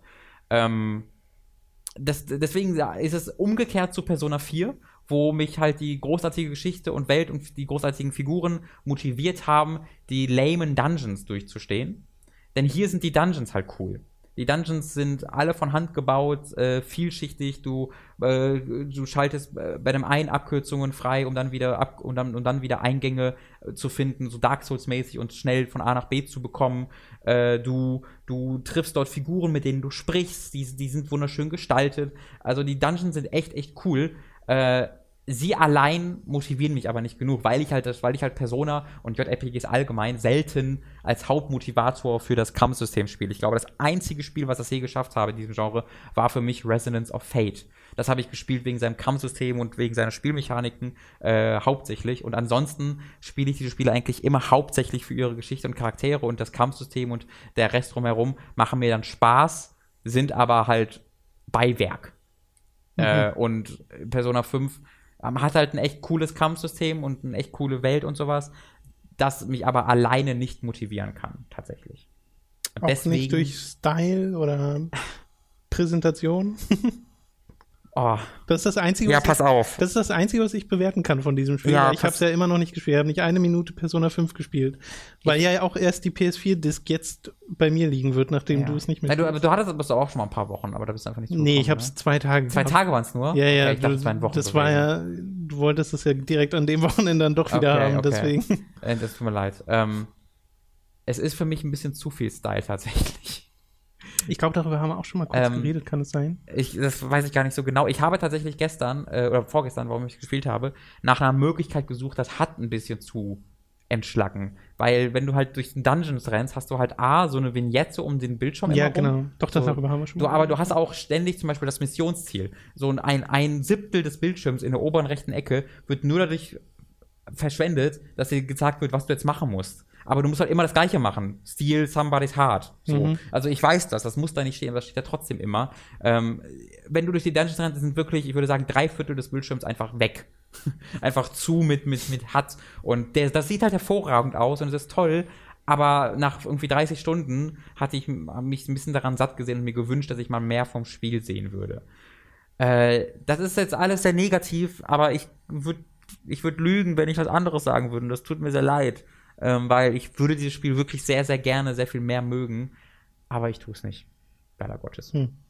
Und das muss ich mir, also ich hatte mir eigentlich, ich will es jetzt auch durchspielen. Ich bin ja schon 20 Stunden drin, ich bin ja schon 30 Stunden drin. Aber irgendwann musste, musste ich einfach sagen, ey komm, ich habe jetzt auch Final Fantasy 14, ich habe Final Fantasy 12, ich spiele sogar Kingdom Hearts gerade. Das macht mir alles gerade halt Spaß. du spielst sogar Kingdom ja, Hearts gerade. Und dann, dass ich, dass ich halt Persona für Final Fantasy mal zur Seite legen würde, hätte ich auch nie gedacht, aber ähm, ich finde, äh, ja. nee, nee, wir twisten die Story so, dass du Persona 5 für Kingdom Hearts 2 zu sein Nein, das war. Doch, doch, doch. Das ist. Äh, nein. So lassen nein. wir das. Liebe Community, ihr habt einen Auftrag. Wenn wir in Zukunft darüber reden. Ah. Ja, Robin hat ja auch Persona 5 für Kingdom Hearts 2 liegen nein, lassen. Das das ist unwahr. Kingdom Hearts 2 größer gleich Persona 5. Oh Gott, der. Yes, größer please. als so, ne? Größer, grö hä? Oder größer, größer gleich. gleich, sagt man doch auch. Kenne ich, kenn ich so, ja. Ich kenne größer gleich als. als ich kenne größer gleich, kleiner gleich oder ist gleich. Oh. Aber das ist jetzt was komplett anderes. Mathematik, ich verstehe. Das äh, soll es zu Persona 5 gewesen sein. Vielleicht spiele ich es ja dann demnächst mal und kann euch dann sagen, was ich davon halte. Ich Allerdings spiele ich momentan, also ich habe wirklich so viele andere Spiele gerade. Ich auch. Ähm, und äh, ich meine, ich bin zu großen Teilen selbst schuld, weil ich mir immer wieder Sachen auflade, ähm, die so in dieses Late to the Party Segment gehören, wo ich sage, okay, ich will mal dieses alte Spiel nachholen. Mhm. Und dann habe ich oft mehr Spaß daran als an dem Spiel, was gerade aktuell eigentlich auf dem Tisch mhm. liegt. Ähm, äh, das ist ein Problem, äh, ein selbstgeschaffenes Problem hm. allerdings und eigentlich auch kein so großes. Aber bei Persona 5 äh, ist für mich nach wie vor das Einschüchternste genau das gleiche, was es bei Persona 4 war, nämlich, dass das ein 80-Stunden-Spiel ist. Ja, Eher 100. Oder ein 100-Stunden-Spiel. Also dann kommt es auch nicht mehr drauf naja, an. Naja, es sind nochmal 20 Stunden. Ich weiß. Nochmal zwei Spiele. Aber es macht, es macht in der, in der Einschüchternheit ja, quasi stimmt. keinen Unterschied, ob ich jetzt 80 Stunden vor mir habe oder 100. Ja. Äh, also das weiß ich ja nicht selbst. Ich habe es nur an diversen Stellen gelesen. Weil ich mir halt sein, denke, weil ich mir halt denke, in der Zeit könnte ich halt sieben andere Spiele durchspielen und ist dieses Spiel so gut wie sieben andere Spiele? Ich weiß, das ist eine blöde Denkweise, aber blöde äh, Denkweise, für, ja. für jemanden, der halt sehr viel Zeitmanagement quasi betreibt und betreiben muss in seinem Leben, ist das halt eine Überlegung, die ich immer habe. Aber Willst ich du ein bisschen denke, mehr Zeitmanagement in deinem Leben haben, lieber Tom? Äh, Willst du Zeitmanagement in deinem Videospiel haben? Da ist Persona das. Persona, ja, genau. das ist das ganze Ding des Spiels. Zeitmanagement, ja, ja. äh, und spiele noch ein bisschen Dead Rising dazwischen. Ähm, Oh, das stimmt, Dead Rising 4 habe ich ja immer noch. Oh, das muss ich auch mal weiterspielen, das hatte ich so viel Spaß dran.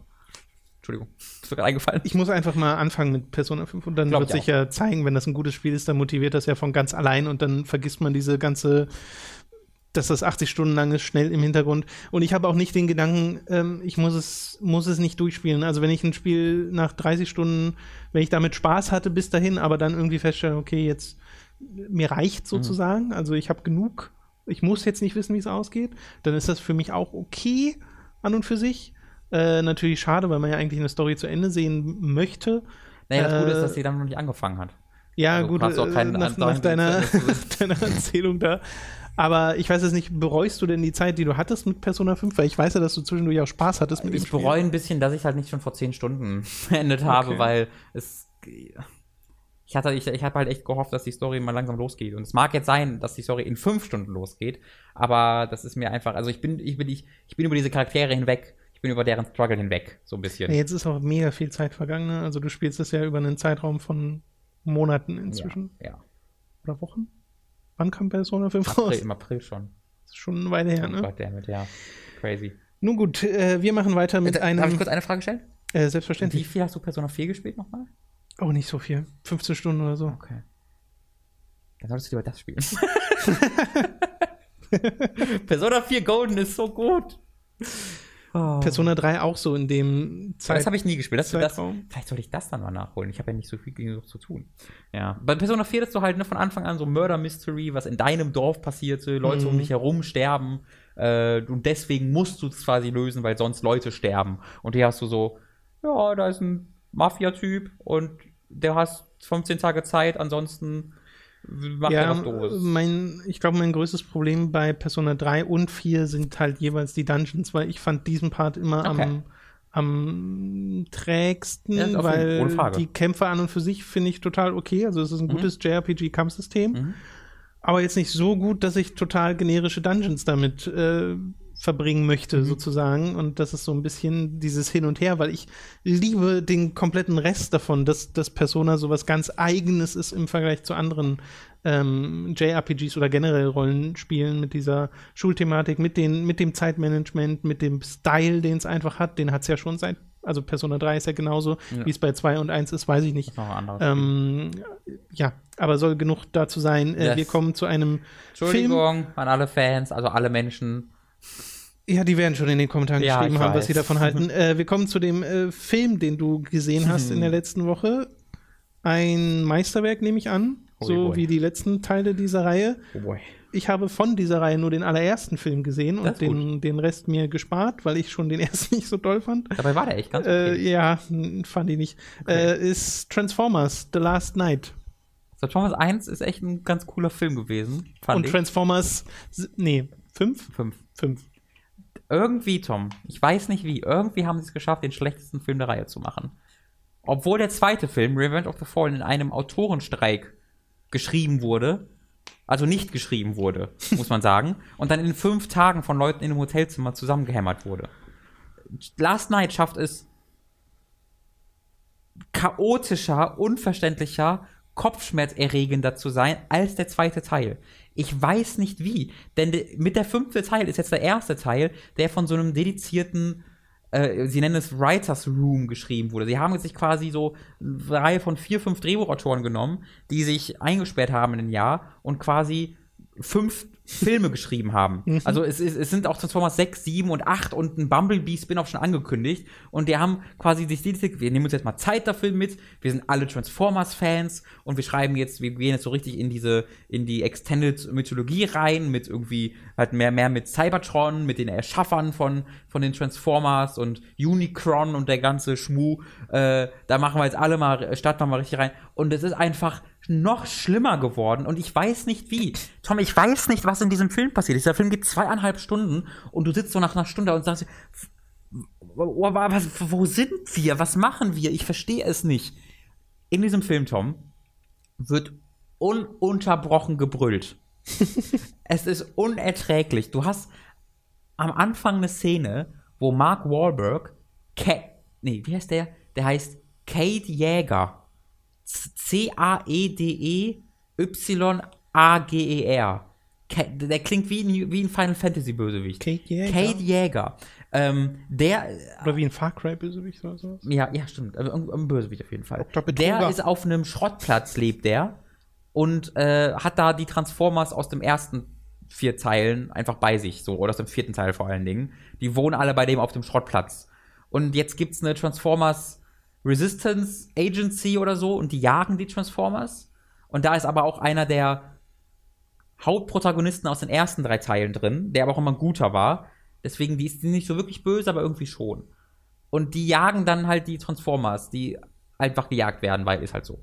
Äh, und die sind dann auf diesem Schrottplatz. Und da hast du dann 17 verschiedene Transformers, die da rumrennen und rumspringen. Und du hast Kate Jäger, der ganze Zeit Unicorn, renn mal nicht so schnell rum. Und dann cuttet es zu drei anderen Transformern, die völlig woanders auf diesem Schrottplatz stehen, wo du keine Ahnung hast, wie deren Relation zu Kate Jäger ist, die rumspringen und die so kleine Käfer-Transformers kaputt machen. So, ah, ich hab den großen Transformers kaputt gemacht. Und dann gibt's einen Cut zu Kate Jäger, der jetzt ganz woanders ist als in der Szene vorher den ganz anderen Transformers anschreit. Und dann gibt's einen Cut zu fünf anderen Transformern, die einfach und das geht dann eine Viertelstunde so.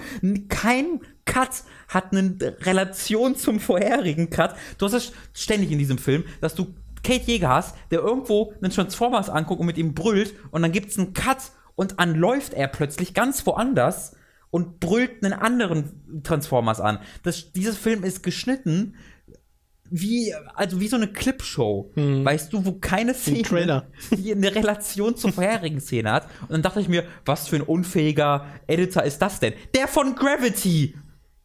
Oh. Au!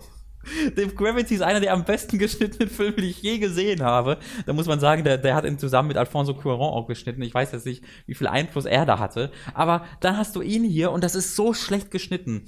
Ähm, du hast natürlich die Action, die aber, also du, du liest in sämtlichen Reviews wieder Leute, die sagen, du hast halt zwei Stunden, zweieinhalb Stunden nur Action-Feuerwerk und dann kannst du den Kopf ausmachen und das geht halt. Aber das ist einfach gelogen. Die ersten anderthalb Stunden dieses Films sind nur Gelaber.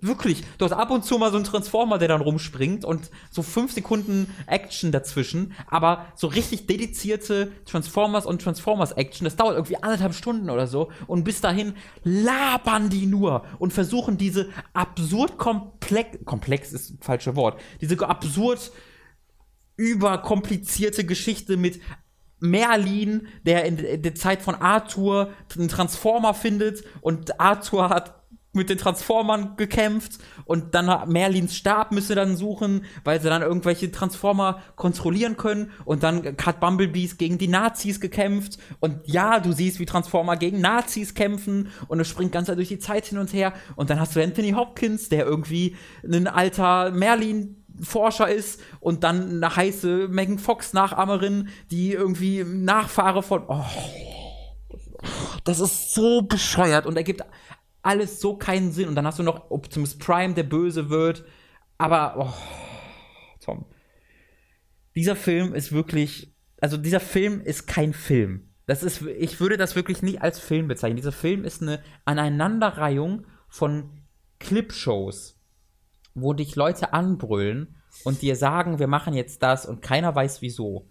Und dann hast du Action-Szenen, die dir Kopfschmerzen bereiten, weil du nie eine Ahnung hast, wer in Relation zu wem wo gerade ist, weil du nie weißt, für was sie gerade kämpfen, weil du noch nicht mal weißt, auf wessen Seite du eigentlich bist, weil es gibt ja auch böse Transformers, gegen die die Transformers Resistance Agency da kämpft, aber die jagen auch die guten Transformers, aber die guten Transformers machen auch immer Sachen kaputt und du weißt nicht, für wen du bist, du weißt nicht, wer der Böse ist. Megatron ist hier wieder Teil das, dieses Dingens, obwohl der eigentlich im dritten Teil geköpft wurde auf brutalst mögliche Art und Weise. Im vierten Teil ist irgendwie, wurde der so halb zurück, aber nicht so gar.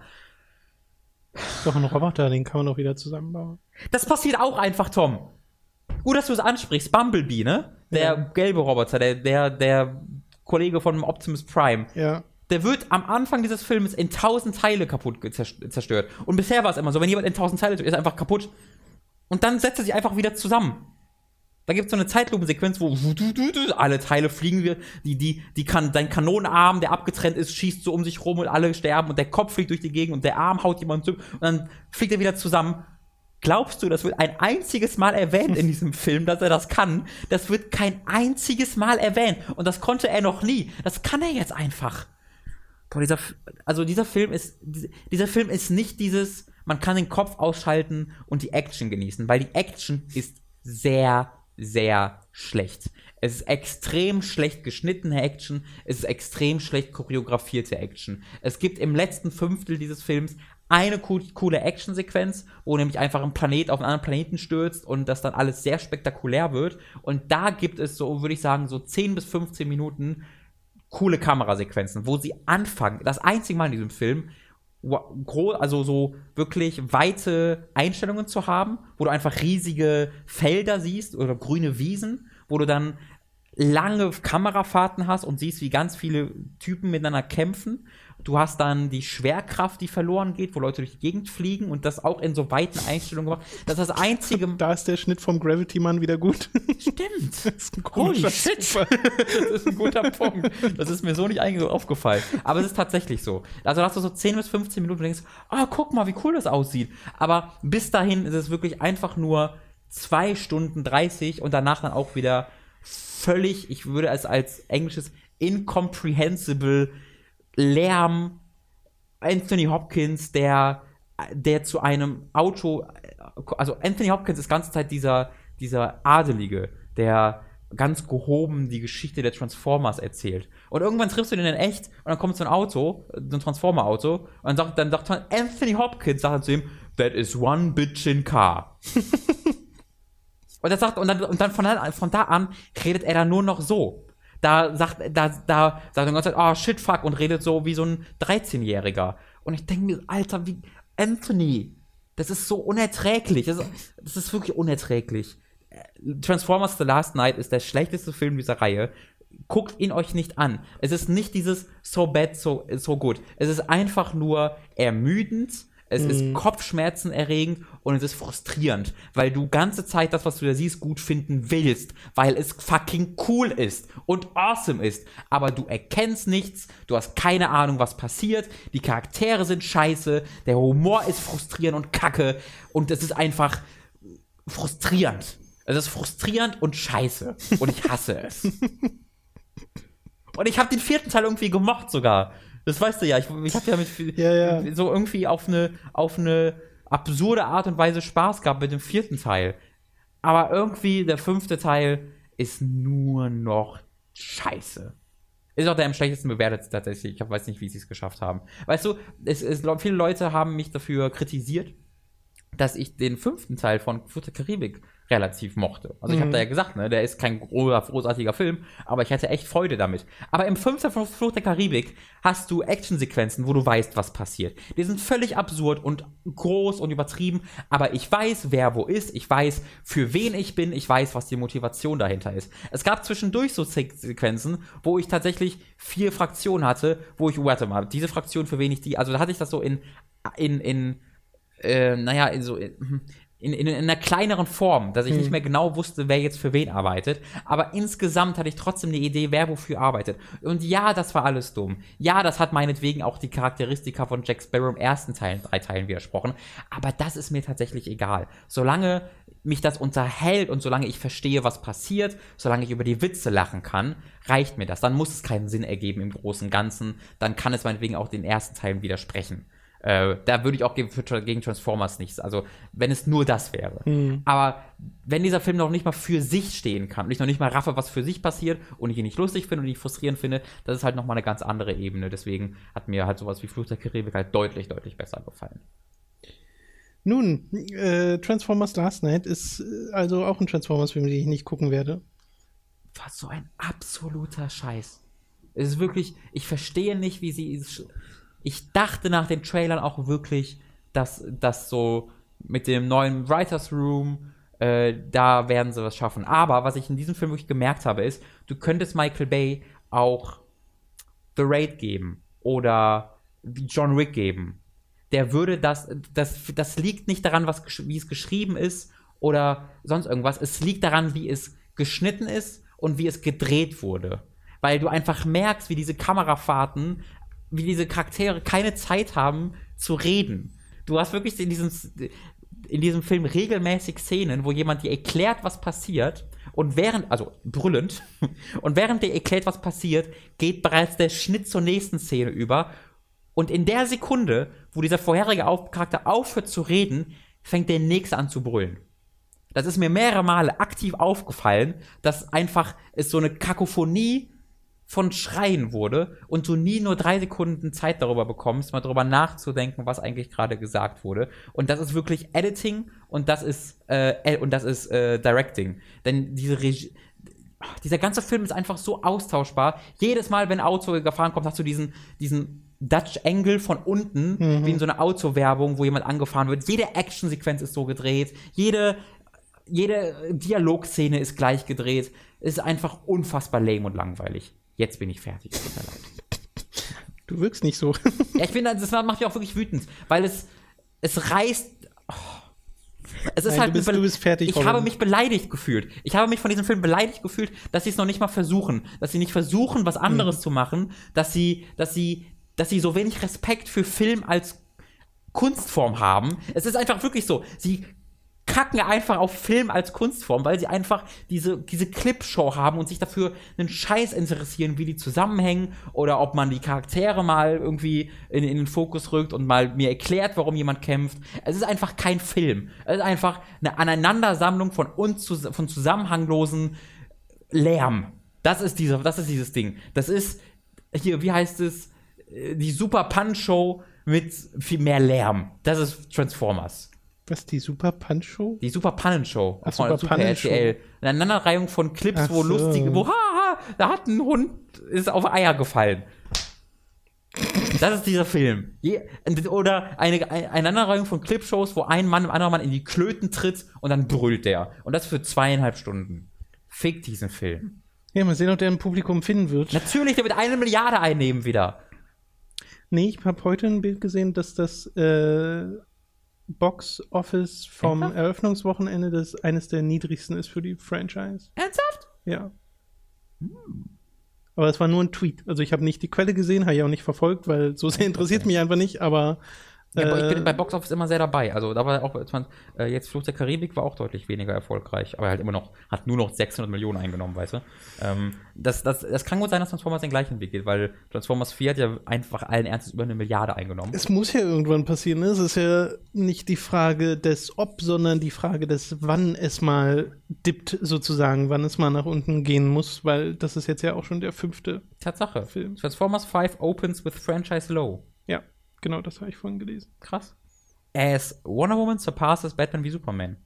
Nicht schlecht. Okay. Also in Amerika. Mhm. Äh, ja, tatsächlich. In fünf Tagen hat Transformers 4 120 Millionen eingenommen. In den gleichen fünf Tagen hat Transformers 5 nur 70 Millionen eingenommen. Also das ist schon echt ein guter, guter Zusammenhang. Unterschied, ja. Ich finde es halt, ich würde halt gerne sehen, dass Transformers einfach nicht der erfolgreichste Film ist, der gerade läuft. Aber es wird halt immer so sein. Ja, ja, ja.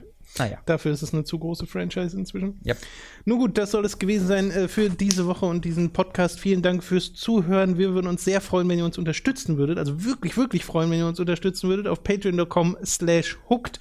Da kann man das monatlich finanziell tun und es würde schon sehr helfen, wenn ihr einfach nur einen Dollar spendet oder zwei. Mhm. Äh, wenn das genug Leute von euch machen, die sagen, hey, hier, mir gefällt, mir gefallen eure Podcasts oder eure Videos oder eure Livestreams oder was auch immer, ähm, und ihr uns unterstützt, dann macht ihr das Ganze hier überhaupt erst möglich. Wir sind da wirklich, wirklich, wirklich auf euch angewiesen. Deswegen erneut vielen Dank an alle, die das bereits tun. Ansonsten kann man uns noch anders unterstützen. In der Mitte wurden ja schon Sachen genannt, unsere Affiliate-Programme mit Audible oder EMP oder mit Amazon selbst, wenn ihr bei Amazon was kaufen wollt. Oder Ihr gebt uns eine positive Bewertung bei iTunes. Das hilft auch bereits dort äh, gefunden zu werden. Und ihr könnt euch noch Merchandise holen, ein Shirt, eine Tasse, ein Mauspad mit Motiven von uns in unserem Get Store. Ist alles verlinkt in der Beschreibung und auf unserer Unterstützungsseite. Vielen Dank erneut an alle bereits vorhandenen Unterstützer und wir hoffen, dass wir ein paar neue dazu gewinnen können nach diesem Podcast. Äh, vielen Dank fürs Zuhören. Bis nächste Woche. Guckt nicht Transformers. Guckt nicht Transformers. Tschüss. Was sollen Sie stattdessen gucken? Oldboy. Im Kino? Im Kino, äh, Wonder Woman. Wonder Woman, okay. Hey, ist, ist jetzt auch nichts Großartiges, aber Ja, aber man hat direkt eine Alternative, dass sich Ja. Leute dachten, morgen gucke ich Transformers, nee, gucke ich Wonder Woman. Guck's mal. Oder ihr wartet noch ein paar Wochen, guckt dann Baby Driver. Stimmt. Ja. Bis dann. Tschüss. Tschüss.